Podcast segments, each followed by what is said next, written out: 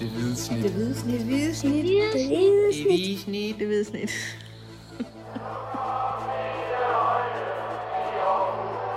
Vores bedste dage, de ligger foran os. Let's fucking go! Knægte, vi skal tale lidt om det transfervindue, der er smækket i. Vi sidder her, og har vi onsdag eftermiddag, og skal lave podcast. Det hvide snit.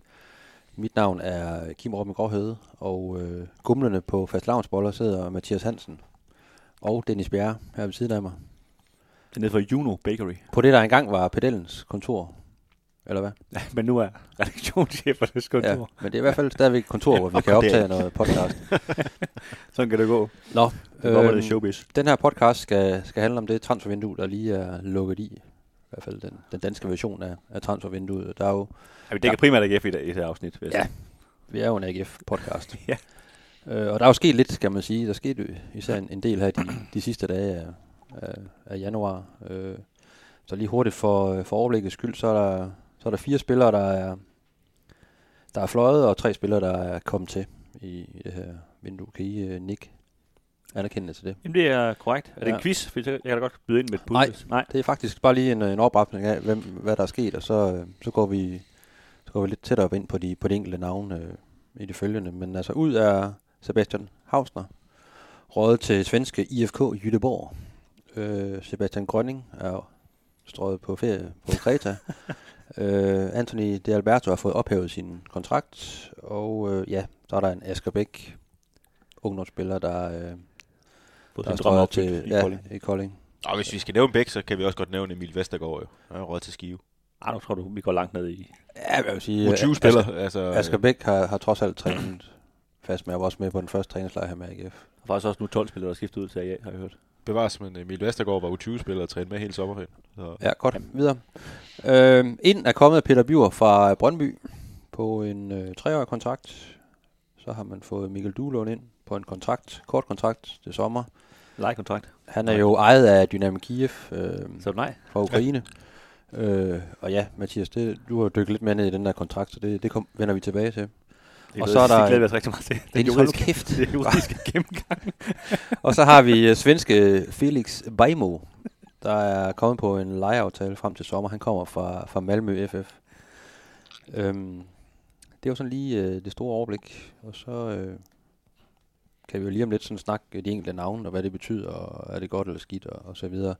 Jeg tænker lige først sådan overordnet, altså hvordan vil I sådan rangere det her transfervindue set med AGF-briller? Jeg har det jo sådan, at sådan noget, det skal jo vise sig hen over tid, det er jo klart. Man kan ikke bare sådan en til en sige, det ser fornuftigt ud med Peter Bjur, hvis ikke han passer ind i den måde, man spiller på i AGF og så videre. Nej, det er ud fra forventninger, kan man sige. Der er nogle ting, der ikke, men det vil vise over tid, hvordan det... hvor mange der ligesom af dem, der kommer ind, kan spæde til sådan i forhold til spilminutter og startplads, ikke? Hvordan de passer ind. Og så er det selvfølgelig også det her med et andet parameter, det er også, hvad har dem, AGF ligger og konkurrerer med? Hvad har de så gjort? Og så skal det selvfølgelig også ses i forhold til det. Men, ja, det er nemlig en væsentlig detalje, for uden at vi gider at gennemgå, hvad de andre klubber har gjort, det må man selv lige tjekke op på. Så er der egentlig ret mange klubber, der har mistet nogle store profiler her i vinduet. Og det kan man sige, det har AGF jo ikke gjort. Altså nu nævnte du ikke Jan Bisek, fordi at der var jo ikke noget at nævne, men det har jo trods alt været et spøgelse, som mange har frygtet, at han skulle smutte, ikke? Så kan man sige, det er jo måske en præstation i sig selv, at han ikke er smuttet. I hvert fald sportsligt. Økonomisk kan det jo så være noget andet, ikke? Og så synes jeg jo, altså Mikkel Duelund, det er jo et spændende navn. Altså hvis han er så god, som vi tror han er, så er han jo klart en forstærkning, og klart en profil. Det er jo så spændende at se, hvor han står, eller hvad man skal sige. Det er lang tid siden, vi har set ham i Danmark, ikke? Han kommer trods alt, altså har masser af kampe i benene fra jeres division i Holland, så det er ikke sådan, som vi har set mange gange i en AGF-kontekst med en eller anden rusten spiller, der ikke har spillet i halvandet år, og kun lige fået et indhop her og der, som lige skal finde sig selv igen. Altså han kommer trods alt sådan rimelig frisk fra fad, og kan gå direkte ind i startopstillingen. Han har spillet de seneste kampe, men jeg noterer mig også, at deres træner, altså så deprimerede er han heller ikke over, at han freder klubben. Så kan man sige, altså hvis han var så god, så havde de jo nok forsøgt at holde ham derude fra. Men det kan vi jo tage senere med. Ja, vi dykker lidt ned i. Og så er der den gode Felix fra Sverige, som jeg faktisk tror er en rigtig god mand, uden jeg nogensinde har set ham spille fodbold, men sådan ud fra hans statistikker og så videre, ikke? Peter Bjur, det betragter ligesom at hive en lotto-kupon, som skal ikke være, den går hjem, og det kan også være, at han spiller 3 kampe, og så ser vi ham aldrig igen. Lad os snakke om dem enkeltvis lige om lidt. Jeg synes bare sådan overordnet, i hvert fald i min bog, ser det egentlig ganske fornuftigt ud. Altså, der røg nogen væk, som alligevel ikke var tæt på at spille fra start. Og så er der kommet nogen ind, hvor jeg godt potentielt kan se dem alle 3 starte inde i en given Superliga-kamp. De har i hvert fald kvaliteterne til det, så måske er det mest til bredden, måske er det også altså med en Duelund ligefrem en decideret profilmand, man henter ind, som kan gøre forskellen i de her kampe, der venter i forhold til første omgang at komme i top 6. Altså, jeg er lidt bange for deres offensiv. Hvis Patrick Mortensen 7-13 bliver skadet, så tror jeg, at AGF får det lidt endnu mere svært med at score mål, end de havde i forvejen. Så der synes jeg, de tager et sats med at smide Grønning ud, men det kan vi jo dykke ned i senere.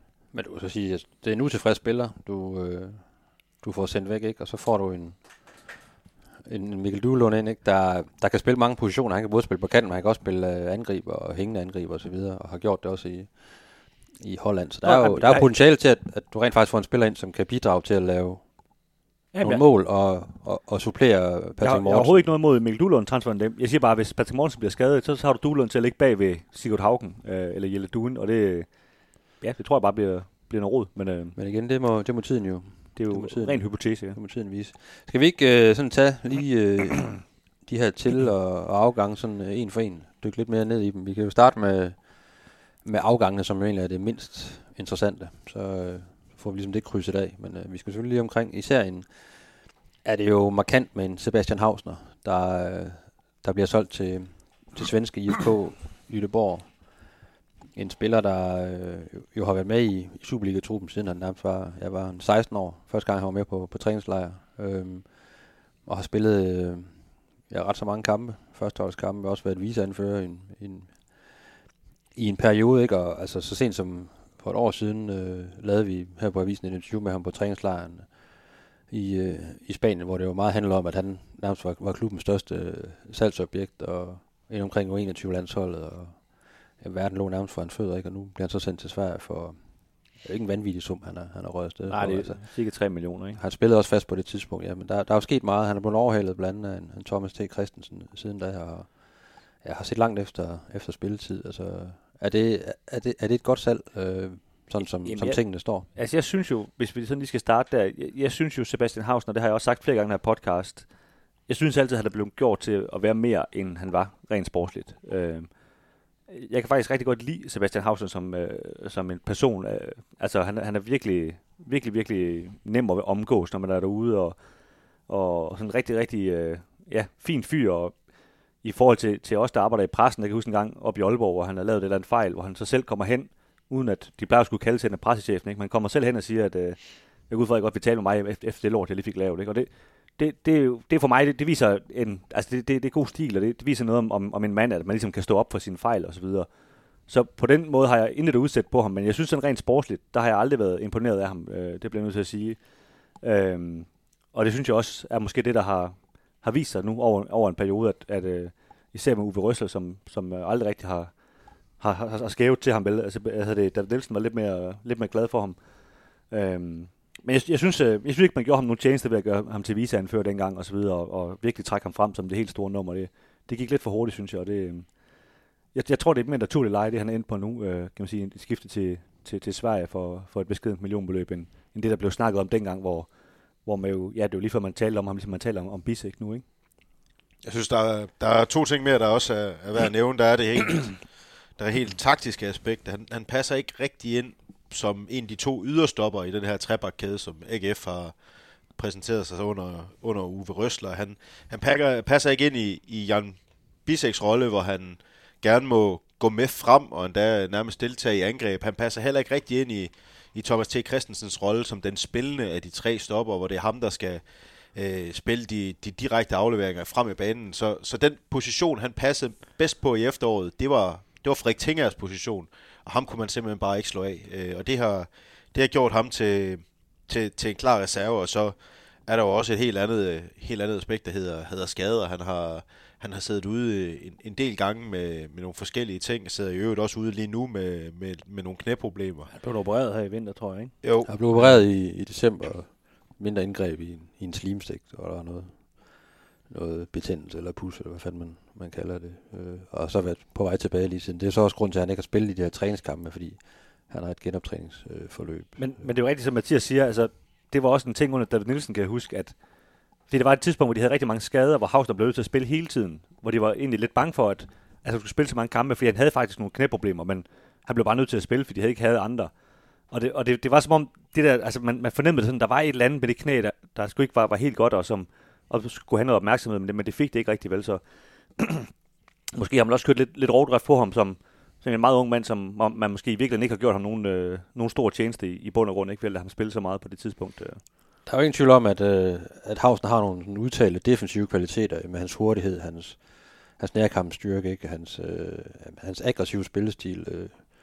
Det, der så nogle gange har været hans problem, eller tit har været hans problem, det er jo hans ballhandling, ikke? At han laver nogle fejl nogle gange, om det så er en tæmning, om det er timingen, eller om det er en aflevering op i banen. Der har han manglet noget i forhold til de forspillere, han konkurrerer, eller har konkurreret med i AGF nu, ikke? Og selvfølgelig også i forhold til den måde, som Uwe Rösler gerne vil spille på. Jeg tror sådan set, han kommer til at passe rigtig godt ind på et IFK Göteborg hold, på den måde, der bliver forsvaret på, og i Sverige, det passer rigtig godt til en Sebastian Hausner, så han kan sagtens få en fin tid i svensk fodbold, lidt ikke i tvivl om. Det tror jeg også. Altså, han skal skære ned på de der blunders, de der helt åbenlyse fejl, som han har lavet for mange af. Ja. Det må man selvfølgelig godt lave en gang imellem, men han har lavet for mange, og dem skal han skære ned på. Resten, kan man sige, det kan man sagtens leve med op i Sverige. Ja, det tror jeg faktisk også. Og så må vi se, om han en dag vender tilbage til AGF. Jo. Ja, det er jo blevet meget moderne. Og han er jo ligesom blevet ført frem som den her fremtidens AGF-anfører, og ham, der skulle ligesom være den store chef, ikke? Og det var måske lidt for tidligt, man begyndte at snakke om det. Ja, men det, jeg synes, det er det der, lige præcis det der, som det var alt for tidligt. Altså, han har altså ikke nogen Stig Tøfting. Altså, jeg ved ikke helt, hvorfor han fik det der, om det var ligesom var i mangel på andre talenter, eller hvad det var. Altså. Men det var fordi, som U17 og U19-spiller, var han jo chefen inde på banen, var anfører og også med til at vinde noget med AGF's ungdomshold, ikke? Altså, der havde han en kæmpe rolle i omklædningsrummet også inde på banen, selvom han ikke altid var den bedste spiller, men han havde noget karisma. Men det var netop stadig en spiller, man hørte om i ungdomsårene, at han er ikke den bedste fodboldspiller, men han var rigtig god til det her med at råbe og skrige og binde det hele sammen igennem og så videre, ikke? Men man har hele tiden vidst, at altså nogle bækkenbauer der, det er han sgu ikke. Og det undrer mig bare, han har ligesom har fået den der status, synes jeg. Altså, det har altid undret mig lidt, at det gik så hurtigt. Jeg synes jo sådan som Thomas Christensen er jo helt åbenlyst et større talent. Altså, og det vælger jeg valgt uenigt til landstræneren jo også valgt at sige, kan man sige, ikke? Altså, han har udtaget ham i stedet for Hausner. Altså, det synes jeg faktisk ikke, man rigtig kan diskutere. Så derfor altid undrer mig lidt, at han har fået den der status der. Men ja, vi må se, hvordan det kommer til at spænde af. Men som sagt, held og lykke til ham, fordi det er en god mand, og det, han fortjener lidt succes. Han har haft et hårdt par hårde år. Ja. Sebastian Grønning. Fighteren, der gav op, står der her på mit papir. Altså. Ja, det var jo ikke alt, jeg har skrevet i noter, der nu er det, de skal læses op. Nej, men det synes jeg, det var meget rammende faktisk. Han kom jo i sommer, var det nærmest på transfervinduet sidste dag, tror jeg det var. Så det er ikke mange måneder, han har været i AGF, og han kom jo fra et mislykket ophold i Sydkorea, så derfor var der selvfølgelig også noget indkøring i forhold til noget form og lige røre bolden lidt igen. Ja, det mente han ikke selv. Men, nej, men det var der. Det mente vi andre træneren. Og det mente træneren også. Og det har han altså svært ved at forlige sig med, at der skulle gå så meget tid, og han ikke rigtig fik chancen fra start. Altså han nåede at spille 9 kampe i AGF-trøjen, og startede kun inde i en, og det var en pokalkamp mod AB, hvor det jo blev skiftet ud efter 55 minutter, mener jeg det var. Og lavede et mål, han scorede i hans debut, hvor han kom ind sent mod Nordsjælland og reduceret til... Jeg tror, den er overstregen nærmest, ja. Men jeg synes, der er et eller andet med det her med spillere, som skriver en kontrakt med en klub, og så lynhurtigt mister tålmodigheden. Og det tror jeg også i AGF, selvom man ligesom har været ude at sige, at det er fantastisk så ærlig en person, han er, og der har været en åben dialog hele vejen igennem. Men gider jo heller ikke blive ved med at høre på en, der går og mukker over, at han ikke spiller. Og der var jo efter den her Lyngby-kamp, var der jo altså nogle ret vilde citater fra Sebastian Grønning, der ligesom fortalte pressen, at han kunne ikke forstå, at han ikke spillede, fordi han var jo rent faktisk den bedste af de angriber, AGF havde, og så videre, ikke? Og det ved jeg, det sådan en som Uwe Rösler, det brød han sig ikke om. Og jeg ved også, du har overvejet nogle træninger, det var du fortalte mig, hvor han, man kan sige, at han spredte ikke god stemning med sin attitude omkring, hvor han, hvad for nogle øvelser han skulle deltage i, og så videre. Nej, så derfor er det... er det meget naturligt, at man sender ham afsted, selvom han jo bare kunne have blevet og kæmpet for sin chance og taget kampen op med Patrick Mortensen, ikke? Men altså, han vil videre, og så må han jo så se, om han kan få gang i karrieren nede på Kreta. Der er i hvert fald dejligt vejr dernede. Ja, altså jeg må indrømme, jeg synes, det her Sebastian Grønning, det er virkelig været et besynderligt forløb. Altså, det var besynderligt til at starte med, at de hentede ham, synes jeg. Stig Inge Bjørnebye står en uge før transfervinduet lukker i sommer og siger, Kominovski, han skal ingen steder. Og han gør sådan en nummer ud og står og peger ned i jorden. Han bliver her, kan jeg sige det mere klart. Og så går der et par dage, så finder de ud af, at vi kan faktisk måske hente Sebastian Grønning ud i Sydkorea. Han er blevet utilfreds derude. Så leger de Kominovski ud og henter Grønning ind, som du siger, på sidste dag. Men vælger så stort set ikke at bruge Grønning hele efteråret af forskellige årsager, om han ikke er i god nok form, eller hvad ved jeg, eller man er irriterende. Jeg aner ikke hvorfor, men... Altså Uwe Röslers forklaring på det er jo simpelthen, at Patrick Mortensen har været så god, at han har holdt Grønning ude af holdet, og han vil ikke spille med to sådan deciderede target-angriber. Han vil have en stor og stærk targetmand, og så vil han have en lille bevægelig, eller stor bevægelig, som en Hjelm-Døgn for eksempel, til at bevæge sig rundt om de her angriber. Så det er simpelthen, at Patrick Mortensen har gjort det så godt, at Grønning kan kunne komme til, fordi han vil ikke spille med de to fra start. Men det synes jeg jo igen er lidt mærkeligt, fordi altså, det kunne Grønning jo godt have set til at starte med. Patrick Mortensen, han har været god i ret lang tid, og han bliver trods alt 34 lige om lidt, så altså... Så lang tid går der nok ikke til, han stopper. Så hvis han havde en lille smule tålmodighed, så var der jo nok snart plads. Men det er også det, Grønning har været overbevist om, da han kom. Det bliver mig, der spiller, ikke? Men den selvtillid, han render rundt med, og de ting, han sagde i hvert fald i starten, ikke? Der har han jo været sikker på, at han ville skubbe Patrick Mortensen af holdet. Og så er han så blevet frustreret over, at det ikke er lykkes. Og så er det også sådan, altså, hvis han ikke gider at blive og tage kampen op mod Patrick Mortensen og vise, at han er den bedste, så skal han jo heller ikke blive hængende. Nej, ja. Og det... Altså, det er jo sådan set fint nok, som du siger, og så få det ud af verden. Altså, hvis de allerede har fundet ud af, at det var sgu en dårlig idé der, så kom videre i teksten, ikke? Men det er bare besynderligt, det synes jeg. Jeg undrer mig bare lidt over, at han bliver ved med at blive kaldt sådan en target-angriber. Jeg synes ikke... Jo, statur og størrelse, han er nogenlunde ens med Patrick Mortensen. Jeg ser ikke Sebastian Grønning som ham, der bare stiller sig med ryggen mod modstanderens mål, og bare lægger den af med brystet hele tiden. Altså... han har jo trods alt scoret mange, også med låget i... Det altså, har han. Og inden tæt på mål, ikke? Han er jo ikke sådan en, der afdribler tre mand, eller... Men jeg synes bare ikke, de er så ens nødvendigvis, som det er blevet gjort til. Men jeg kan da godt se nogle ligheder. Det begynder at blive et signal i Grønnings karriere. Han var kun 8 måneder i Sydkorea. Han var kun 1 år i Skive. Det var der, hvor han fik sit gennembrud i første division. Han mere eller mindre ene mand holdt Skive op i første division med sin scoring, og kom så til Viborg, hvor han også lynhurtigt efter halvandet år skulle videre. Altså, det er ikke lang tid, han er i... Bare det at tage til Sydkorea, hans alder er jo sådan lidt... Det er i hvert fald ikke normalt. Nej, han er, det skal siges, han er 25, han er årgang 1997. Så hvor mange 25-årige ser du danskere, der tager til Sydkorea? Ikke særlig mange. Nej, det er det. Og det... Nævn en. Det begynder at blive et mønster jo, altså, ja. At de er så kort tid. Men, jeg synes jo, når man nu hører andre eksperter udtale sig og så videre, så bliver han tit kaldt sådan en profil og en Superliga-profil, og tidligere Superliga-profil og så videre. Og det talte vi også om, dengang han kom til AGF. Altså, det har jeg faktisk svært ved at se, hvor han egentlig fået det der klistermærke fra. Altså, det er rigtigt, han har scoret mange mål i første division, men i Superligaen har han faktisk ikke scoret specielt mange mål. Så jeg synes også, det er også en mand, der lidt ligesom Hausner faktisk, som... Altså, han blev talt lidt op, uden at vi egentlig rigtig har set varen, ikke? Og det virker også måske lidt til, at i hans eget hoved, at der er en lidt større superstjerne, end han egentlig lige har fået bevist ude på træningsbanen på Fredensvang, ikke? Nu skal det ikke blive alt for teknisk, men da han var i Viborg, var han topscorer i Superligaen, da han skiftede til Sydkorea. Det tror jeg lige nøjagtigt, han var, men han var så samtidig også den, der havde brændt flest store chancer af alle i Superligaen. Han havde sådan en expected goals rate, der var super meget højere, end hvad hans målantal lå på, hvilket jo bare betyder, at han har faktisk brændt rigtig mange chancer, så der var noget, der tyder på, at det også bare var Viborgs måde at rekruttere på og spille på, der var så gavnligt for en angriber, mere end at det var Grønning, der var ekstremt god. Men, ja. Han scorede 6 mål i 17 kampe. 6 mål i 17 kampe. Så vildere var det jo så heller ikke. Vildere var det heller ikke, nej. Under alle omstændigheder, så er han væk nu. Og så... Kan nævne, han fik debut i weekenden for OFI Kreta mod Olympiakos. Ja. Og nu synes jeg, vi har snakket nok om Sebastian Grønning. Giver man så helt træt ud ved at få den oplysning. Ja. Der er jo 2 mere, der er røget ud. Vi går videre til Asgerbæk. Anthony D'Alberto har fået ophævet sin kontrakt. Det er jo ikke nogen kæmpe overraskelse. Allerede tidligere i vinduet blev det jo med AGF ud, at de lå 2 spillere blive hjemme fra den første træningslejr. Altså D'Alberto og Alexander Munksgaard, så de kunne søge nye græsgange, finde en ny klub. Det er så ikke rigtig lykkes for nogle af dem, men man har valgt at ophæve med D'Alberto efter, ja, han har været i klubben i godt halvandet år, ikke? Og aldrig rigtig bidt sig fast. Han spillede faktisk ret mange kampe, også fra start i det første halvår under David Nielsen, men godt blev det aldrig.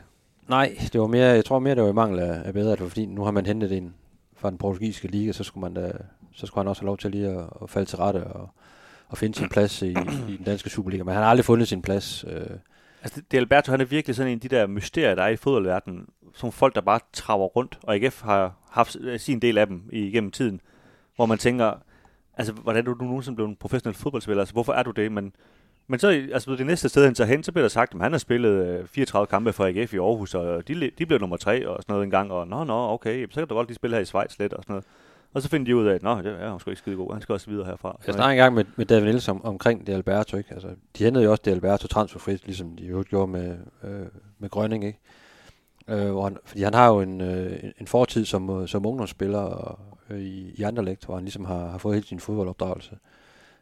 Og David Nielsen sagde noget meget rammende, at det er som om, at inde i D'Albertos hoved, der stoppede det hele, det der med at udvikle sig som fodboldspiller. Efter han ligesom forsvandt fra, eller tog fra Anderlecht som ungdomsspiller, fordi det var ligesom det, han hele tiden nævnte, men han kom jo fra Anderlecht-skolen, han var jo tidligere Anderlecht-spiller, så tog han sådan lidt, det kom af sig selv. Og når du har stået og set AGF-træning, han er jo heller ikke sådan en, der lige frem at brænde igennem hver hans attitude, eller han var sådan lidt meget tilbagelænet, og David Nielsen sagde også dengang, nogle gange så har han bare lyst til bare at ruske ham og råbe ham ind i hovedet, kom nu lidt, altså du har jo alle værktøjer til at blive en rigtig dygtig fodboldspiller, ja, men rent atletisk og fysisk. Ja. Det virker som, han ikke rigtig tog sit eget talent alvorligt, og derfor så var der ikke rigtig nogen opadgående kurve i forhold til ham, de steder, han har været, slet ikke i efter. Det skulle sige, altså i forhold til det med at stoppe udviklingen, han var også grunden til, at han egentlig smuttede fra det, var jo en meget kedelig sag om et biluheld, hvor jeg tror faktisk, der var en, der døde.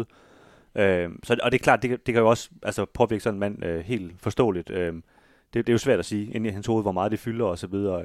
Men det kan jo også have gjort en masse, hvor han måske er svært ved at holde noget fokus på fodbold og sådan noget. Men en succes i AGF, det blev han i hvert fald aldrig. Det kan vi roligt understrege. Nej. Og så lige Asgerbæk. Han har jo trænet med førsteholdstruppen i kortere eller længere perioder. Og sådan, og der har været sådan lidt her i efteråret, hvor man har troet meget på ham, så har han trænet meget med førstehold. Der er sådan lidt periode nogle gange med nogle unge spillere, så peger man lidt på en, og så prøver man at hype ham lidt, ikke? Og så træner han meget med, og så går det lidt i sig selv. Men jeg synes bare, når man har set ham i testkampe og så videre, det er jo ikke sådan, han bare brændt igennem. Nej, han har netop fået, som du siger, chancen for at bevise sig, og den har han ikke grebet, og man har virkelig tænkt nogle gange, hold da op, han er havnet et eller andet sted, hvor han ikke rigtig har niveau til lige nu at være den unge mand der, ikke? Han har forsøgt, og man har forsøgt at ligesom at presse noget mere ud af ham i forhold til den overgang for ungdomsspillere til Superliga. Det er ikke lykkes, som det jo så er sket med mange andre af de her unge talenter. Og det er jo hvad det er, ikke? Og nu skal han så bevise sit værd i Kolding, og held og lykke til Asgerbæk. Jeg synes, at vi savner at nævne to navne, som så ikke er smuttet endnu. Men den ene, det er Alexander Munksgaard, som jo vi hurtigt bliver overhalet af virkeligheden her, i forhold til, hvad der egentlig sker med ham. Men som du sagde, så var han heller ikke med på træningslejr, fordi han har fået lov til at søge ny klub. Og så var det BT, der skrev om, at han har været i kontakt med Lyngby, men det var vist var faldet til jorden. Eller det er det jo, fordi det kan ikke nå at skrive kontakt med ham nu. Men du har snakket med Stig Inge i dag, ikke Mathias? Det har jeg jo. Og jeg spurgte ham også konkret ind til, hvad forskellen var på de to cases, der hed Anthony D'Alberto og Alexander Munksgaard. Og der var en del forskel, men en af de primære var, at, som han sagde, at Munksgaard har faktisk konkrete tilbud, som han tygger på lige nu. Og det havde Anthony D'Alberto ikke. Derfor var det nemmere også for D'Alberto, for at komme videre i hans karriere, at man simpelthen ophævede kontrakten, så har han lidt mere tid at gå på, hvis man kan sige det på den måde. Så har han ikke rigtig presset noget transfervindues udgang. Og det skal jo nævnes, at transfervinduerne både i Sverige og Norge er åbne ind til den 31. marts, så må det ikke, der ligger et bud eller to fra de lande der. Det er nok i hvert fald de mest sandsynlige lande, der er et par vinduer mere, der har åbnet, men det er nok der, Munksgaard han kigger hen lige nu, og det er jo uafhængig af det danske transfervindue, så han kan stadigvæk godt nå at skifte. Det skal jo nævnes, selvom det danske vindue er lukket. Det lugter Haugesund eller Sogndal eller sådan noget. Ja, et eventyr. Jeg synes... tur til Tromsø.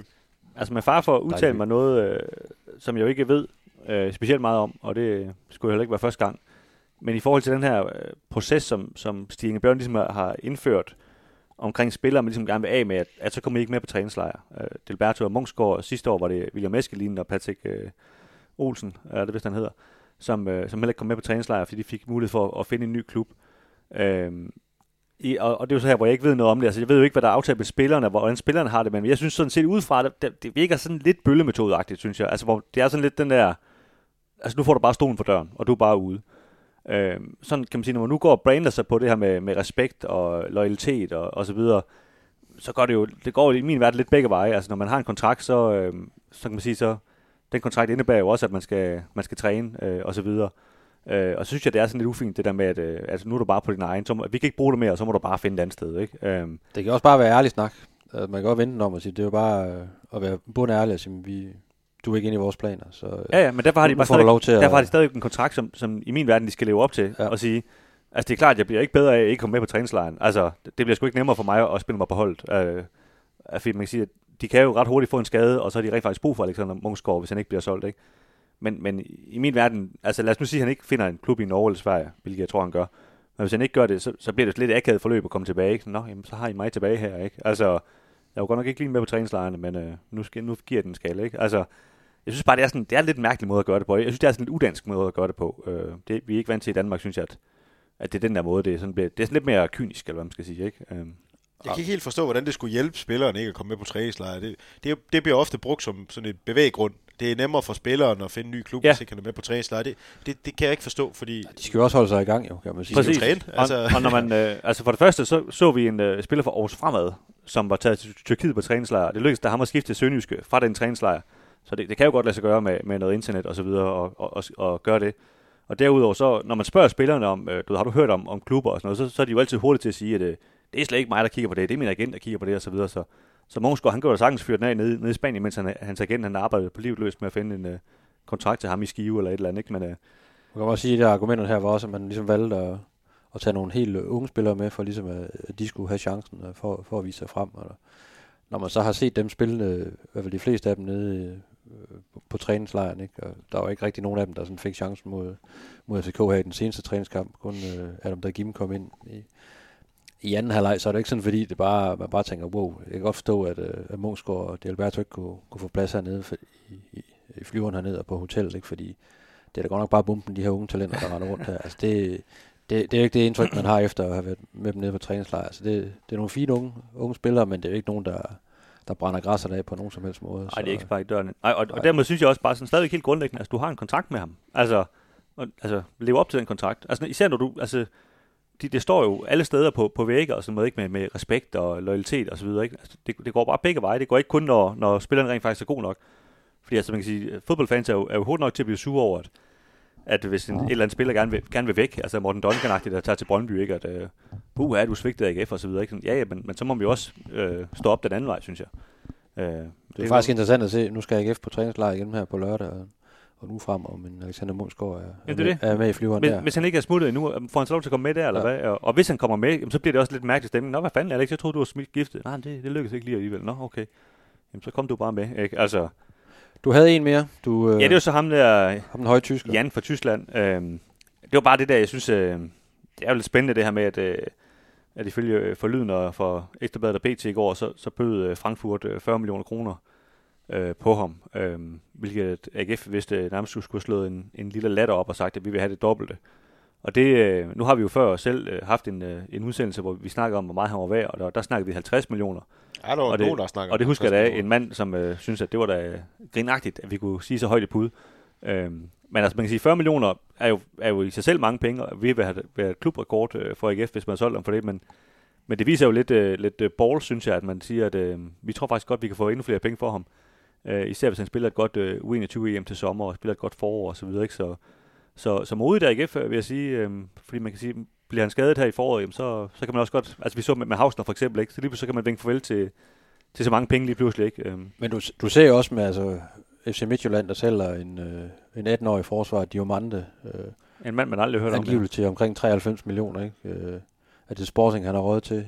I Portugal er der jo også engelske klubber osv., der var angiveligt var ude efter ham. Nævnte Arsenal og Manchester City og Newcastle. Altså manden har ikke spillet det eneste minut i Du ser FCK, der sælger en venstreback, der har spillet 22 kampe for FCK for 150 millioner til Leicester. Altså, der er sådan nogle tal nogle gange, hvor man bare sidder og kigger og så tænker, hvad fanden foregår der?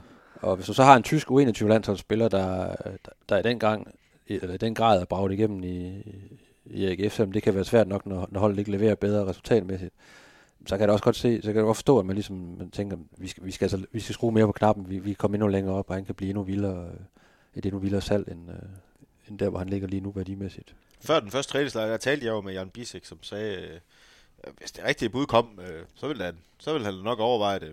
Han havde jo selvfølgelig sin agent til at kigge på alle den slags ting, så han vidste jo selvfølgelig absolut ingenting om, hvad det var for nogle bud, der kom på ham. Det er jo klart. Men som han nævnte der, under alle omstændigheder, så var hans plan, at han skulle blive i AGF indtil sommer. Så måske har han også lige tænkt, jeg tager også det halvår. Han vil nok ikke væk for enhver pris. Men prøv at høre, hvis du har spurgt Jan Bisek i går, vi er klar til at sælge dig for 40 millioner, hvis du gerne vil til Frankfurt, så har han sagt, hvornår flyver vi? Fordi jeg vil gerne til Frankfurt. 100%. Det er jo ikke et bundhold i Bundesligaen. Det er altså Frankfurt, der leverer. Det er the hipsters choice, både på den europæiske scene og i Bundesligaen, og spiller noget rigtig fin fodbold. Det er ret attraktivt for en spiller som Bisek. Så tror jeg godt, han kunne leve med 40 millioner. Ja, og jeg tror ikke, han kommer heller ikke længere væk fra en plads på det tyske U21-landshold ved at spille for Frankfurt. Altså, det er jo ikke sådan, at den tyske U21-landstræner tænker, nå, er du skiftet til dem? Det var sjovt, at han spille i AGF. Så nej, selvfølgelig vil han da gerne det. Men der er det jo nye tider i AGF, kan man sige. Man kan tillade sig at sige nej til sådan noget. Det havde man jo kun for bare få år siden. Der har man jo hoppet lige på. Og jeg tror da også i går, at det er da også krævet, at altså nu igen, det er nogle rygter, vi sidder og snakker om, men lad os sige, at det bud rent faktisk er kommet. Altså, det er da krævet, at vi lige har kigget hinanden i øjnene i bestyrelsen og så videre sagt, at vi er enige om, at vi lige satser på den her, ikke? Fordi det er mange penge at sige nej til. Det er det altså. Is i maven, og så til sommer. Så kan det være, han er... Og håbe, at for AGF's skyld håbe, at Frankfurt og et eller andet Bundesliga-klub, de lige pludselig begynder at byde hinanden lidt op, ikke? Og så kan man godt få de sjove penge ud af det. Eller en Premier League-klub. Eller en sydkoreansk klub. Ja, Premier League-klub, der tror jeg, der er vi måske også der er vi højt op på listen lidt pludselig, ikke? Ja, jeg kunne godt se en bund Premier League-klub, altså det må jeg... Det er også godt, hvis Jan Vestergaard kan... Og det Mads Bæk kan rende rundt over i Premier League, ikke? Kan man sige, Jan Vestergaard, jeg tror ikke, han har spillet et kamp. Nej, men det har de jo gjort, altså. Ja. Så kan en Bisek jo også. Men Bundesliga er noget mere realistisk, når manden trods alt er tysk og så videre, ikke? Selvfølgelig. Nå, nu skal vi lige snakke om det, der er lidt mere interessant. Ja, vi har brugt en halv time på det, du sagde, der var uinteressant, så lad os snakke om det. Jamen, der er utrolig mange ord i os alle tre. Men selvfølgelig, det der er allermest interessant, det er jo selvfølgelig dem, der er kommet til. Det er det jo altid. Hvad kan de tilføre holdet? Hvad er der potentiale? Hvad er der muligheder for at komme ind og spille? Først og fremmest Mikkel Duelund. En offensiv forstærkning, og det er jo det, man også har snakket højt om, at det er jo der, man skal rykke sig i forhold til, hvis man var oppe i top 6. Så skal man jo til at lave nogle flere mål. Det har AGF simpelthen været for dårligt til. Altså rent defensivt viser tallene jo, at AGF er et af de bedste mandskaber i Superligaen faktisk til at forsvare eget felt og tillader ikke særlig mange chancer til modstanderne, men det er oppe på den sidste tredjedel, at det handler med både at kreere chancer og også at være effektiv, når man så får chancerne. Ikke? Og der søger man jo så, at Duelund, han kan være en dåseåbner der, og hjælpe Patrick Mortensen med det, så også de andre folk, Andersen, Haugen, Jakob og så videre, Jakob, ikke, til at blive endnu mere massen også, til at blive endnu mere målfarlig at komme mere i feltet. Og jeg synes jo, altså, lad os nu bare gå ud fra, at han rent faktisk indfylder det potentiale, vi har til ham, eller de tanker, vi har til ham. Så synes jeg, det er jo forfriskende, at AGF rent faktisk er med i kampen om at hente en spiller. Altså, det plejer jo at være sådan noget, FC Midtjylland gør, FCK gør, Brøndby gør, hente de her gode danske spillere hjem, der kommer til udlandet og måske går lidt i stå i udlandet, så hjem med dem, og så får de succes, og så skal de måske sælge dem endnu en gang. Ikke? Det har AGF haft meget svært ved at være med i det game, også fordi det koster jo nogle penge. Han får en ganske fin løn, sådan en mand der, ikke? Men det er jo, jeg synes, til at starte med at forfriskende, at AGF ligesom er med der, og rent faktisk kan lege med på det der. Det synes jeg er spændende, og så må vi jo så se, hvad han kan. Altså nu kaldte jeg det en lejeaftale tidligere. Jeg ved ikke, om vi skal have Mathias lidt uddybe, hvad det er for en ordning, han rent faktisk kommet til. Og der har været lidt forvirring om hvad det egentlig er for en kontraktaftale, man har lavet med... Jamen det er lidt teknisk, og jeg kan også godt forstå, at du kalder det en lejeaftale, fordi det kunne det jo umiddelbart også godt ligne, men det er det ikke. For i marts sidste år, der kom der sådan en nødlov fra FIFAs side om, at udlandske spillere i Rusland og Ukraine kunne skifte væk fra deres fra deres klubber, at de kunne faktisk få suspenderet deres kontrakter.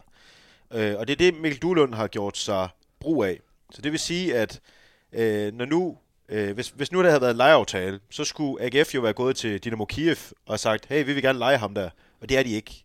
Han er officielt fri på markedet. Han er ikke tilknyttet nogen klub i sådan en meget kort periode ind til sommer. Og det betyder, at AGF er gået direkte til Mikkel Duelund og hans agent og har sagt, vi vil gerne have dig ind. Og det har de så fået i et halvårlig aftale, hvorefter han så fra sommer, hvor den her nødlov fra FIFA udløber, er Dynamo Kiev-spiller i det resterende år af hans kontraktperiode i Ukraine. Ja, altså det vil sige, at altså, Ukraine er i krig, og så kan man sige, nu er det jo sådan, at folk i Dynamo Kiev kan godt tale og bruge internettet, men vi leger sådan set, at det er, han har sagt helt 2. verdenskrig-agtigt, du kan ikke komme i kontakt med dem, og så siger du, det skal ikke gå ud over den her unge mand, så du spiller bare fodbold et andet sted, og så når de er færdige med at være i krig, så kan du komme tilbage til Dynamo Kiev. Ja, og vi har set et par gange i Superliga med spillere fra russiske klubber. Anders Dreyer kom til Midtjylland, Armin Gigovic kom til OB, og nu og i øvrigt også Midtjylland. Forskellen på Rusland og Ukraine, det er, at det er kun udlændingene, der har fået lov at lave den her suspenderingsaftale i Rusland, hvorimod det er egentlig alle spillere i Ukraine, der har kunne gøre det. Forskellen er bare, at i de ukrainske klubber, hvis du har været over 18 år gammel, så har du jo ikke rigtig måttet forlade Ukraine på grund af den krig og den situation, de har stået i. Så det er jo... Duelund jo også fra Hjortøj, så det er også lidt uaktuelt, kan man sige. Han vil nok ikke stå forrest i herren i hvert fald. Men den her aftale, den blev suspenderet, og det er også det... Grunden til, at der også er nogle lidt divergerende meldinger, det er jo fordi, for det første var der ikke nogen, der havde opdaget, at han ikke havde kontraktudløb til sommer. Det har han ikke. Han har kontraktudløb i sommeren 24. Der blev forlænget med et år sidste år, da han blev lejet til Nijmegen. Eller ikke lejet til Nijmegen. Du sagde det selv. Helvede. Nej, men det har de jo selv meldt ud. Og Nijmegen, de kalder det nemlig selv et lejeaftale. Men det er ikke en lejeaftale. Men det er jo fordi, det er så mærkeligt en ting, det her. Altså, ja. Vi har jo ikke rigtigt et ord for det nærmest, vel? Altså. Der har været en individuel forhandling, og man har skulle hente en spiller ind på samme vilkår, som man ville hente en fri spiller ind fra transfermarkedet normalt. Og så bare under den her... helt enormt mærkelig situation, at der er en bagkant. Og det er jo også derfor, at AGF kun kan skrive et halvt år med ham i første omgang.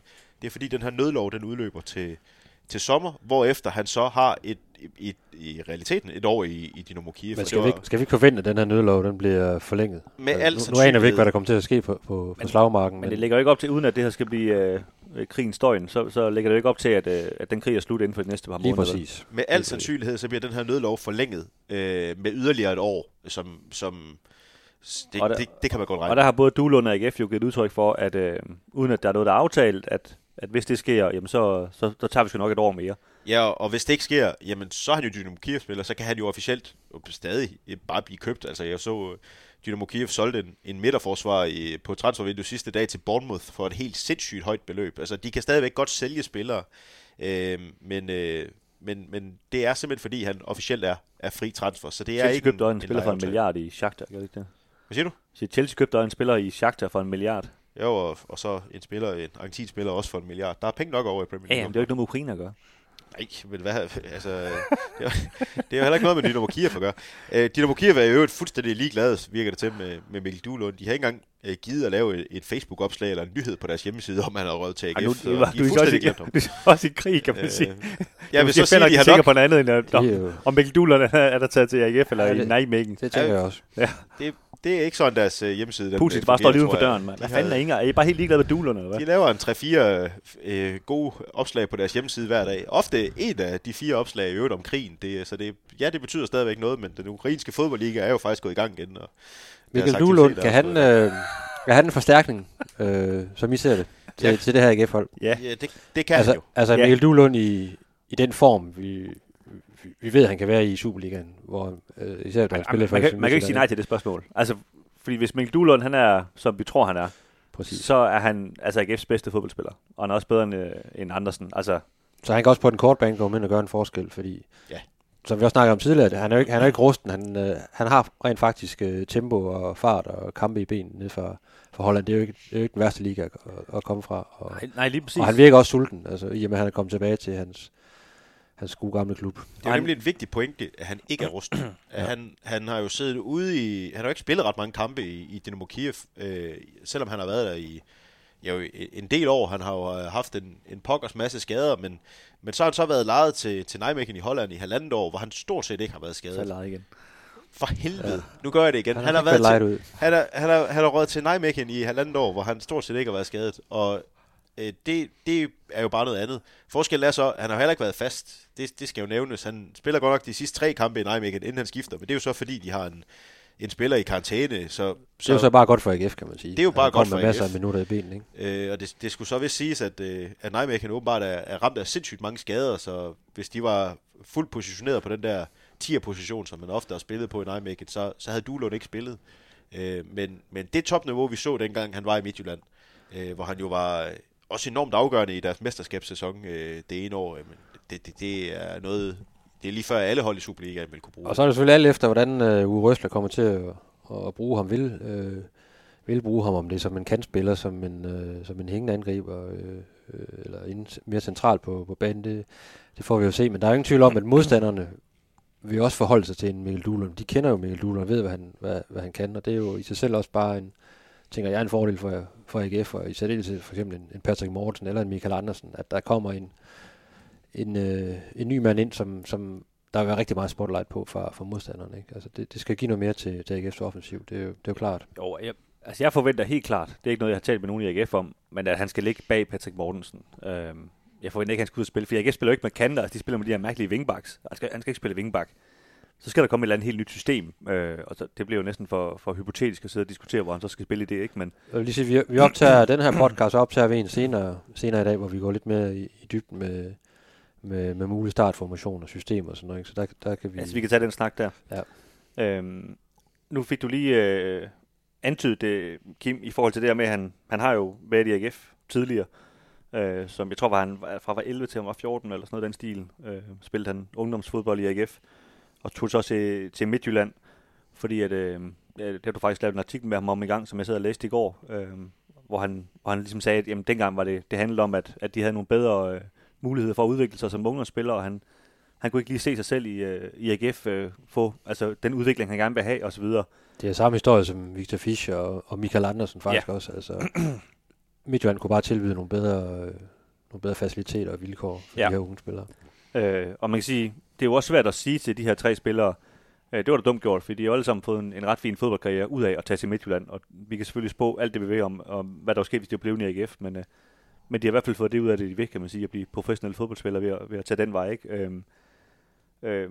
Jeg synes så, sådan rent storytelling-mæssigt, eller hvad man skal sige, at der har jeg så set AGF, de har ligesom kaldt det sådan velkommen hjem til Mikkel Duelund, og de slår stort på, at han som mænd er i stand til at huske, hvilke spillere, der spillede for AGF for 10 år siden, osv. Jeg synes, at det var lidt den samme historie med Andersen, da han kom hjem. Men man glemmer lidt, at det er jo trods alt mennesker, som sagde nej til AGF. Nu går jeg faktisk min vej. Jeg går et andet sted hen. Jeg synes, det er lidt sjovt, det der med, at man så hylder dem som de helt store helte, når de nu kommer tilbage, fordi let's be honest, de ikke var gode nok til at være der, hvor de nu var. Og så kommer de så tilbage og siger, at man kan så være her alligevel. Og så ved jeg godt, at Mikkel Duelund, han i det interview, du lavede med ham i 2015, hvor han spillede for FC Midtjylland, siger, at han drømte om at spille for AGF. Det siger han også i det interview. Han drømte om at spille for AGF, han drømte om at spille på Ceres Park. Det interview, det lavede dagen før, at han skal spille for Midtjylland på Ceres Park for første gang. Hvor han siger, at det bliver stadig en stor oplevelse for mig, fordi jeg har stået som bolddreng her, og det bliver rigtig specielt. Men han siger så også stadigvæk i samme interview, nu kan jeg lige læse op her. Jeg er nok ikke AGF-fan mere. Det var jeg engang, men nu er jeg en anden klub, og jeg er selv blevet spiller i Superligaen. Så nej, jeg holder ikke med AGF, som jeg gjorde, da jeg var yngre. Og det skal man jo også huske med de her fodboldspillere. Altså, vi vil jo så gerne have, at de er også kærlige, som alle fansen er, og elsker en klub, men det er professionelle mennesker, som kan man sige, skal have noget ud i deres 10 år, eller hvad de nu har i fodbolden, ikke? Og der synes jeg bare, at nogle gange man skal passe på med at tillægge dem alle mulige ting, som de måske ikke har, fordi at de er professionelle mennesker, ikke? Og samtidig, så kan man så sige, nu nævnte du Victor Fischer som den tredje af de her 3, der tog turen fra AGF's ungdomsafdeling til Midtjylland. Og ham kan man jo forstå ude på det store sociale medier, at han skal i hvert fald aldrig vise sig AGF igen, fordi han er bare et svin og sådan noget, ikke? Men jeg har sådan lidt svært ved at se, hvad er forskellen egentlig? Ja, Victor Fischer har engang sagt Horsens om Aarhus i en joke, men altså, jeg tror nu, hvis han blev præsenteret om et år, så tror jeg egentlig, der er jo ret mange mennesker, der har glemt, at de har stået og sunget om han skal dø, og så han er alligevel en legende, ikke? Og man kan sige, skal man bruge den her, det her narrativ, så er det jo sådan noget, så har vi også noget Martin Jørgensen. Og præcis. Noget. Og det, der var en homecoming. Hvor jeg synes faktisk, det er sådan lidt at gøre grin med Martin Jørgensen og Stig Tøfting og dem der, som rent faktisk har præsteret for AGF og kommer hjem, at man så også skal bruge dem, dem her, ikke? Fordi de har været bolddrenge engang og sådan noget. Ikke? Altså, ja, det bliver sådan lidt tyndt for mig, det gør det altså. Men ja, det skal vi jo ikke, blande os i, hvordan man... Nej, men det er bare... Jeg ved godt, storytelling, det er jo det helt store. Altså, alle skal have en historie, ikke? Men, det var det også for 10 år siden. Det, ja. Jeg har ikke sagt det der historie 2023, men ja, det bliver lidt tyndt for mig, synes jeg. Ja. Men jeg kan se, at folk de er det råt, så... Men i hvert fald en spændende tilgang, synes jeg, og potentielt en, der kan gøre en forskel, tænker jeg, hvis han er fuldstændig fit for fight, og det lader det jo til. Han, ja, og altså, jeg kan godt lige sige, at det var ikke for at undervurdere Mikkel Duelunds følelser, fordi at jeg ved, han elsker Aarhus og så videre, så det er slet ikke det, men jeg siger bare, at han har truffet nogle beslutninger tidligt i sit liv, som gør det lidt svært at påstå alt muligt andet nu, kan man sige, ikke? Skal vi sætte et punktum ved Duelund, og så i den næstkommende podcast, taler vi om sådan lidt mere ind i en startformation og så videre, ja. Og får lidt mere i dybt med det. Man har hentet en Peter Bjur, venstrebenet bak, kantspiller i Brøndby. Oles søn. Søn er jo legendariske Ole Bjur, ja. En god alder, ikke? 22, altså at få ind en spiller, som faktisk spillede fast for Brøndby i mesterskabssæsonen der 2021. Så fik en skade lige efter mesterskabet, og så stort set ikke har spillet siden. Jeg læste lige op på det, altså det er en betændt knogle i bækkenbenet, der holdt ham ude i et års tid. Ja. Det lyder ikke sådan særlig rart. Ja. Så kom han faktisk tilbage her i starten af den her sæson, og havde været en enkelt kamp fra start, tror jeg, eller, men har ikke spillet siden august i Superligaen for Brøndby, heller ikke i pokalturneringen i øvrigt. Ja, han har spillet 7 kampe i den her sæson med kun 2 fra start. Ja, så der har vi lidt det her rust emne-tema, som vi snakkede om før. Altså, der kommer en lidt rusten spiller ind her. Det kan godt være, han har trænet med over i Brøndby, men der mangler noget kamptræning, så man er lidt svært ved at se, at han træder direkte ind i en startopstilling fra de første kampe. Ja, og det er jo det, jeg nævnte tidligere. Altså, det er lidt en lotto-kupon. Det er jo helt klart, at han skal ikke spille de første kampe, tror jeg, men hvis man kan få ham banket godt i form og få ham ind i systemet, jamen, så kan man være heldig, at han rent faktisk udfordrer Erik Karls for eksempel på den her venstre vingbakke. Han har jo tidligere vist sit værd for et mesterhold i Superligaen, ikke? Så han har vist, at han har niveauet og evnerne til at begå sig på højst niveau i Superligaen. Og man må også ligesom formode, at det er en rigtig sulten spiller, man får ind. Han har nok en rigtig lang snor i forhold til at få spilletid og succes i Brøndby-trøjen efter det her mesterskab. Der skal alligevel noget til sådan... Han er jo en rigtig Brøndby-familie. Det må man sige. Og så skifte til en anden dansk klub, og så i særdeleshed AGF. Så vi må gå ud fra, at det er en rigtig, rigtig sulten spiller, en der virkelig vil gå 100% ind i og få noget starttid i AGF. Selvfølgelig, det vil alle nye spillere, men han må virkelig være sulten for at vise sit værd. Jeg synes, det er spændende det her med, at vi kalder ham bak. Han synes ikke selv, at han er bak. Kaldte vi ham en bak, egentlig? Han var vingbak, da han var... Da Brøndby vandt mesterskabet, det er fuldstændig rigtigt, fordi han var venstreben, men hvis det skal være helt rigtigt, så har han venstrefløj, eller i bedste fald der er 10'er. Jeg talte jo, som vi tidligere nævnte med Stig Inge Bjørnebye, da han sagde også, at han var offensiv spiller. Det kan en bakke godt være. Men Giv Flink spiller også vingbakke i AGF. Altså, ja, det er rigtigt, men det undrer mig, altså, det undrer mig lidt, altså, fordi han har selv været ude og udtale under sin Brøndby-tid, han har ikke særlig meget lyst til at spille den der vingbak. Han synes ikke, han er vingbak, og han vil hellere længere frem på banen. Men tror du, han kommer til at spille flest kampe som 10 eller som venstre vingbak for AGF? Det kommer jo an på, om AGF de spiller med 3 eller 4 i forsvaret, men det er jo sådan noget helt andet. Altså, jeg hørte det som en vingbak, det er fint. Det er jeg ikke nødvendigvis sikker på, men det er sådan noget andet. Du skal ikke være nogen gættekonkurrence, det her. Han spiller jo på mange måder også vingbakke af nød, og så har han jo så endt ind i en situation i Brøndby, hvor jamen, han kan ikke slå Riveros af som almindelig bak i et firmandskæde, og det troede Brøndby ikke på. Og så var der også det uheldige ved Brøndby, de spillede kunne hjælpe heller ikke med fløje, og så er den nærmeste mand, han kunne slå af op som offensivspiller, det var Nikolaj Vallys. Ham slår man sgu bare ikke lige af. Jeg glæder mig lidt til at se, hvor Bjur han ender med at blive placeret. Men det var jo angiveligt også for et mindre beløb, hvor Brøndby så har sikret sig en videresalgsklausul. Så det er jo et sats på nogle punkter, når man tager en mand, der har spillet så lidt. Men det er også et sats uden den helt store risiko i virkeligheden. Den beskedne empiri, vi ligesom har gået ud fra, det var, at han fik noget, lidt minutter mod FCK her i den seneste træningskamp her mandag, hvor de spillede 0-0 over i København. Der blev han i hvert fald skiftet ind på venstre bak. Nå, venstre bak, okay. Venstre vingbak. Ja, der spiller de godt nok med en firemandsskede i den kamp, så det var jo en venstre bak. Men lad os se, hvordan det udvikler sig. Position-diskussion i næste podcast. Sidste mand i ilden her, det er en svensker, Felix Beijmo. Jeg ved ikke, om det er Beijmo. Præcis sådan der. Må jeg lige sige, han hedder faktisk Felix Olof Allan Nielsen Beijmo. Ja, hvis du hedder Olof og Allan, så streger vi lige det. Det er altså bare frække mellemnavn. Ja, det vil sige, altså, vi har jo faktisk, altså, vi hørte jo i mange år for, at vi kaldte Albert Grønbæk Erløkke for Albert Grønbæk Erløkke. Ja. Og jeg kommer også til at sige Felix Olof Allan Nielsen Beijmo, hver gang jeg skal udtale mig. Det fylder altså ret meget i karakteren. Det skal jeg holde op. I karakteren, der er ikke meget tekst på, hvad han gjorde. Nej. Det fint, kommer der bare til at stå. 4. Han er jo også bak, vingbak, faktisk også spille i midterforsvaret.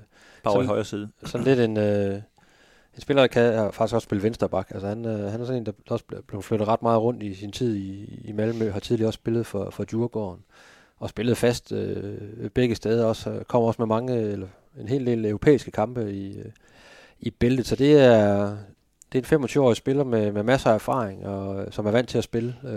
Så det ser jeg egentlig som en stor styrke. Han har skiftet for Malmø, selvom han egentlig har spillet fast også i løbet af den seneste sæson. Jamen, han var fast mand i 22, ja. Jamen, jeg indrømmer blankt, jeg har aldrig set manden spille fodbold. Og nej, jeg sidder ikke og ser Malmøs kampe. Men det chokerede mig lidt, da jeg så kiggede, for jeg kiggede ud fra, at det er et eller andet Malmø, de ikke rigtig kan bruge så. Men han er faktisk den mand i hele Allsvenskan, der spillede flest minutter i seneste sæson. Det synes jeg er ret vildt. Især når du tænker på, at man så leger ham ud for et halvt år til en dansk klub. Men det viser så, at altså, de har så hentet en mand i New York, der hedder Anton Tinnerholm, som jeg heller ikke kender. Som er en rimelig stor kanon i Malmø. Ja, og det er jo åbenbart det ligesom handler om, at Mr. Tinnerholm, han kommer ind og skal spille, og så har han sagt, ved du hvad, så sender I bare lige mig videre. Og Uwe Rösler kender ham jo fra sin tid i Malmø, så jeg tror, det kan godt være sådan et sted, hvor AGF faktisk lige har set, at der er faktisk lige en mulighed her for at hente en mand, der er i form og rigtig god, rigtig solid. Sådan ser det ud på de kan man sige, statistikker og papirer. Ikke? Vi ved med svenske forsvarsspillere, at det plejer sgu være noget stabilitet og noget ja, de har fået en god grundlæring i at sparke bolden væk, han har sagt. Ja, det er det gode til, svært. Ja. Præcis, ikke? Men altså, Niklas Backmann i AGF, altså hvis han bare kan nå ham til sokkerholderne, så tror jeg, folk bliver begejstrede, ikke? Men jeg tror sgu ham, han kommer til at spille fra start. Nu har vi jo ikke snakket i opstillingen endnu. Og så er det jo også vigtigt for AGF, fordi der er jo de her 5 grundspilskampe, indtil det ligesom skiller, hvad for et slutspil, man kommer i. Og det er jo også vigtigt for AGF, når man henter noget ind, at det er nogen, der sådan relativt, man kan se dem gå ind i en startopstilling, og i hvert fald komme ind fra bænken, uden at de skal ikke have en eller anden indkøringsperiode på 2 måneder, når de kommer på sådan en kort kontrakt. Det siger sig selv. Altså, det skal ikke bare være fyldt. Det skal ligesom være noget, man kan se, kan give noget mere værdi til startopstillingen, ja, til holdet. Og det tror jeg helt sikkert, han kan. Han fik også lidt minutter mod FCK, uden at man nåede at se sådan frygtelig meget til ham, fordi AGF var rimelig presset i den sidste del af det. Var det på den her højre bak? Og han kom ind på... han var faktisk op på... Altså, foran Tobias Mølgaard, sådan, okay. Sådan lidt mere fremme. Men jeg tror, han er faktisk endnu mere sådan defensivt orienteret, end Peter Bjur er, hvis man skal tale wingbacks eller backs. Der er i hvert fald noget større. Der er Bjur mere en angribende spiller, ikke? Hvor Beijmo her har sin udtalte kvaliteter i det defensive, men også, som alle andre svensker, så er han jo utrolig løbestærk og kan fise frem og tilbage mellem felterne. Flot fyr også, som alle andre svensker. Jeg har ikke været helt tæt på ham, så det skal ikke ud. Det kan godt være, jeg ved ikke, om du har alle sammen googlet løs på billeder af ham hele weekenden. Jeg vil sige, bare overkrop, der kunne godt. Jeg blander mig ud om det her. Okay, er det derfor, du har købt en salat til frokost, fordi du lige skal... Mathias er fra Grænsted, han kan slet ikke sådan noget homohumor, det er det. Han bakker helt ud. Jeg er ikke fra Grænsted. Men ja, vi skal lidt videre her, fordi det er ved at udvikle sig. Jeg håber ikke Felix, han lytter med. Men altså på en lejeaftale, så må vi se. Men jeg, som sagt, jeg kan også godt se ham spille ret meget her i foråret. Skal vi lige tage den der... nu har jeg jo lige siddet og sagt, at jeg tror bare, han bliver en kæmpe succes. Ham her, Felix Olof Allan Nielsen Beijmo, som jeg aldrig set spille fodbold. Men kan man sige, de har jo ikke så god statistik AGF med det her med de her lejeaftaler. Jo, altså Kevin Dix og Kevin Gravado, de gjorde det jo fremragende, men folk blev så også ikke sure, da de så gjorde det så godt, at de tog til FCK bagefter, ikke? Hvad tænker vi om det her med, at han er på leje? Det er altid en lotto-kupon, altså fordi det handler meget om, hvad er det for en spiller, der kommer ind?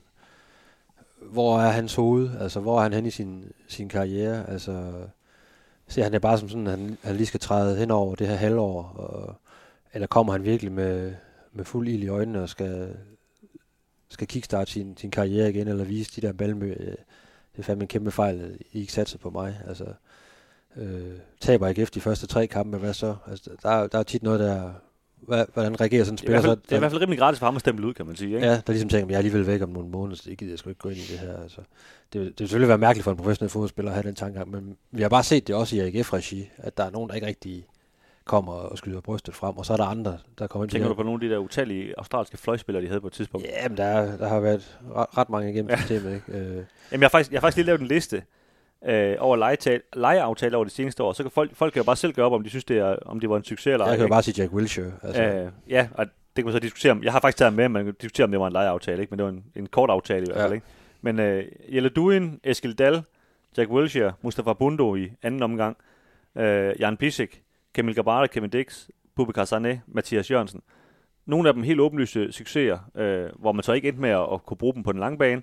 Andre også helt åbenlyse, fuldstændig fiaskoer, ikke? Ja, altså Mathias Jørgensen og Sané, de stemplede jo også ret hurtigt ud, da de fandt ud af, det måske ikke lige var det, de havde, ja, det gjorde de. De havde regnet med, eller det ikke lige var dem, der blev peget på hver gang, ikke? Og der er noget mentalt der med de her spillere, som ikke er på længere kontrakter, at hvordan reagerer de på at blive valgt fra, eller at holdet taber de første kampe, eller et eller andet, eller ikke lige falde til. Og så tænker de jo lige, om jeg skal alligevel videre om et halvt år, eller jeg skal hjem til Malmø, eller jeg skal videre ud i Europa. Der mangler måske lige nogle gange de sidste 5%, og det kan jo gøre forskellen. Ja. Så det er en lotto-kupon hver gang, ikke? Hvorimod vi har set med Dick som Granabarter, at det kan også gå den anden vej, altså og være virkelig godt. Men så er de så også kun i den korte periode. Det er ikke noget, man bygger videre på. Nej, det er det der problem, at jeg synes, nu har Stig Inge Bjørnebye snart været i AGF i 2 år. Og når man ligesom bliver ved med at lege spillere og korte aftaler og sådan noget, jamen så du får ikke rigtig bygget noget op, vel? Altså det bliver sådan hele tiden, jamen så starter vi næste transfervindue, og så kommer der et eller andet forklaring om, at vi skal jo lige spille sammen og sådan noget sådan lidt. Ja, men altså, hvornår skal I så bygge noget op, ikke? Altså... Plus oveni, at du så, sender flere og flere af dine egne talenter, af de unge, dem man har regnet med, at man skulle bygge et hold, fremtidigt hold op omkring. Nu er Hausner røget, ikke? Erløb røget til Norge. Han sad også på bænken, da han blev solgt til Norge. Det er så et flot salg, kan man sige, men det var måske en spiller, man godt kunne have set levere nogle flere sæsoner i AGF, og så spille klubben endnu længere op i tabellen. Og der har tidligere været masser af eksempler med de her Kostrup, Lunding, Tøresen, også Gadegaard har man også sendt væk. Mange af dem her, man har troet rigtig meget på, og så...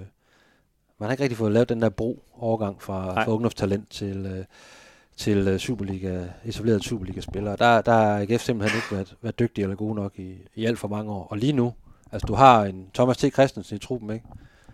Som lige nu ikke ligner en, der nødvendigvis skal spille fra start i den første kamp mod OB. Han har så haft en rigtig fint efterår, ikke? Og så har du en Benjamin Witt, som også er egenavler, som er kommet nedefra, men som jo igen...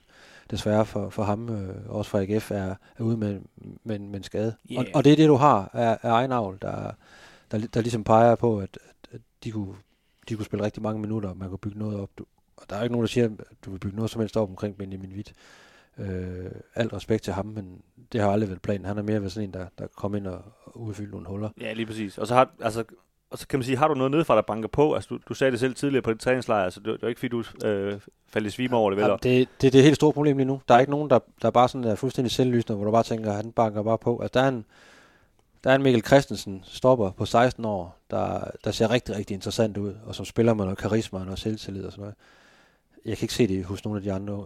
Men 16-årige er med ungt, ikke? Altså... Jo, der kan også ske meget, både til den gode side, men også, at det går den modsatte vej. Det har vi set rigtig mange gange. Man kan jo også, hvis man kender fodboldverdenen, han kan være væk. Altså, hvis han er rigtig god, så kan han vende væk om 2 år, uden han nærmest noget at spille for AGF, ikke? Altså, ja. Og så har du sådan en Adam Dahim, som jeg fornemmer, at folk er meget glade for, men man må da også have lang vej igen, ikke? Altså... Der mangler også at blive... Det vil også tage nogle år, før han virkelig sådan, potentielt vil kunne... kunne træde ind i en startopstilling og være en faktor for AGF. Ja. Og det er et helt stort problem nu. Altså, man vil rigtig gerne være en klub, der udvikler egne talenter, fordi det er jo også bare måden at sælge egne talenter. Det er jo den, kan man sige, den billigste måde ligesom at gøre det på, i stedet for at købe ind. Og der er man bare ikke lige nu. Altså, jeg kan simpelthen ikke se dem, der kommer op, at de bliver Superliga-spillere. Og det er jo ikke taget U17 og 19 ligaen med storm heller, vel, de spillere der? Nej. Så har man så hentet nogle ungdomsspillere ind fra udlandet, fra Sverige, fra Australien, sådan, men det er heller ikke sådan, at de bare man falder i svime, når man har set dem spille her i testkampene. Så AGF har en kæmpe udfordring der. Og når man så ligesom lægger det sammen med, at du skal helst ikke have alt for mange legespillere inden, når der skal præsteres på højeste niveau, så er det ikke optimalt. Nej, det er det ikke. Det er det ikke. De skal til at bygge noget op, kan man sige, for alvor, men ja. Det må de så starte på det sommer, kan man sige. Det er en klassisk, hvad skal tabe mig at finde, ikke? Ja. Jeg tror, de er i fuld gang, og der bliver knoklet for det, men de har helt tydeligvis ikke været dygtige nok til det. Ja, men man kan så sige, at altså, lige nu har de, de har et skridt med nogle unge, spændende spillere, synes jeg, i Andersen, Duelund, hvis det er så ikke sikkert, at han bliver der, ikke? Madsen, Jakob og sådan noget. Altså, det er jo nogle unge, spændende spillere, som rent faktisk godt kan bygge en ryggrad op, ikke? Ja, og nogle af dem kan du også tjene, altså Bisek, TK, Jakob, Erik Karl potentielt ikke, kan du komme til at tjene gode penge på et tidspunkt. Men de kommer ikke fra AGF's egen rækker. De er ikke det der DNA, som man altid snakker om, at man gerne vil have nogle lokale gutter, der ligesom, som fans ligesom kan spejle sig i. Og det der bliver mindre og mindre af under Stig Inge Bjørnebye. Det kan så være lige meget, hvis man skaber resultater inde på banen, ikke, og man begynder at vinde noget. Men på den lange bane, der ser det som et problem, at der ikke kommer flere nedefra. Jeg vil også sige, de har 2 nu, der har været bolddreng, om ikke andet, på Ceres Park. Jamen, det vinder ikke mesterskaber, tror jeg. Nej, de er jo gode nok. De 2, tror jeg, der har været bolddreng, men det er sådan lidt det historiefortælling, bestemt, er, ikke?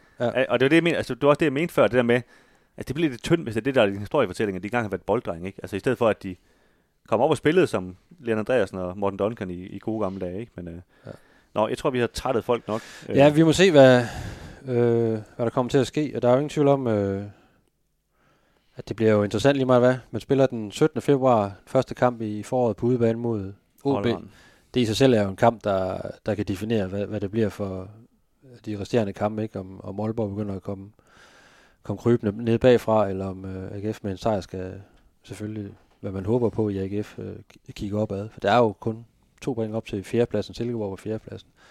Og jeg vil faktisk sige, at jeg har jo hele tiden været sådan en, der troede rigtig meget på Silkeborg i forhold til, selvfølgelig kommer de i top 6. At de har godt nok været passive i det her transfervindue. Ja, hvis vi lige skal nævne en anden klub, de er gået baglæns, som AGF skal ligge og konkurrere direkte om en top 6-plads med. Og der er der i hvert fald åbnet en dør, der tænker jeg. De har sendt Helenius til Aalborg, men er ikke rigtig. Altså jeg håber da i hvert fald for dem, at de har et eller andet i baghånden, hvor de bare sidder og griner og tænker, altså vi skal bare vente og se til ham med at spille fodbold, for ellers så virker det meget mærkeligt. Sådan lidt FC Nordsjælland-agtigt. Ja, præcis. Ellers så er det godt nok defensivt i forhold til, at man trods alt kun har 2 point ned til nogle hold, der ligger uden for top 6, og som rigtig gerne vil ind i top 6. Ikke? Så vi må se om. Vi har rundet en time, og Mathias han er faktisk faldet i søvn, så vi skal jo lige have kørt ham hjem. Så. Ja, vi skal lige have fyldt ham op med nogle flere fastelavnsboller, og så skal vi have optaget en podcast mere. Men ja, det var det for den her gang omkring transfervinduet, og så ja, tak fordi I lyttede med. Skal vi ikke bare sige tak for nu? Lad os komme væk.